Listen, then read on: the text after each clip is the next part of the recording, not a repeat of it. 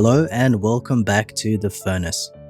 In the name of the Father, and of the Son, and of the Holy Spirit, Amen. Today's society does not pray. That is why it is falling apart, said Saint Padre Pio, whom we celebrate today. He says that prayer is the best weapon we possess, the key that opens to the heart of God.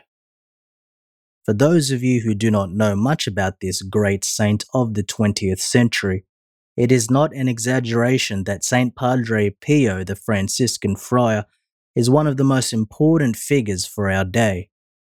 He became especially known for receiving the stigmata, having visions of Jesus, and the gift of bilocation.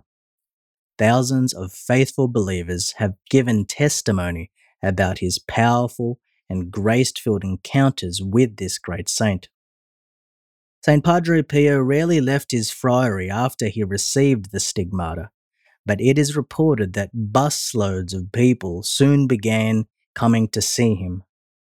Each morning, after a 5 a.m. Mass in a crowded church, he would hear confessions until noon. He took a mid morning break to bless the sick and all who came to see him. Every afternoon he also heard confessions. For in time his confessional ministry would take 10 hours a day. Penitents had to take a number so that the situation could be handled. For many of them have said that Padre Pio knew details of their lives that they have never mentioned. So Padre Pio exhorts us today, saying, In the spiritual life, he who does not advance goes backward. It happens as with a boat, which always must go ahead. If it stands still, the wind will blow it back. Do you feel like you are going backwards in your spiritual life? For Padre Pio, all this comes back to prayer, as he said that it is the best weapon we possess.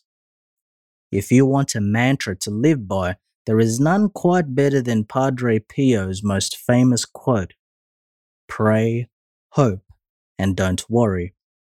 Worry is useless. Our merciful Lord will listen to your prayer. Let us pray. Almighty, ever living God, who by a singular grace gave the priest Saint Padre Pio a share in the cross of your Son and by means of his ministry renewed the wonders of your mercy. Grant that through his intercession we may be united constantly to the sufferings of Christ and so brought happily to the glory of the resurrection. For our Lord Jesus Christ, your Son, who lives and reigns with you in the unity of the Holy Spirit, God forever and ever. Amen. In the name of the Father, and of the Son, and of the Holy Spirit. Amen.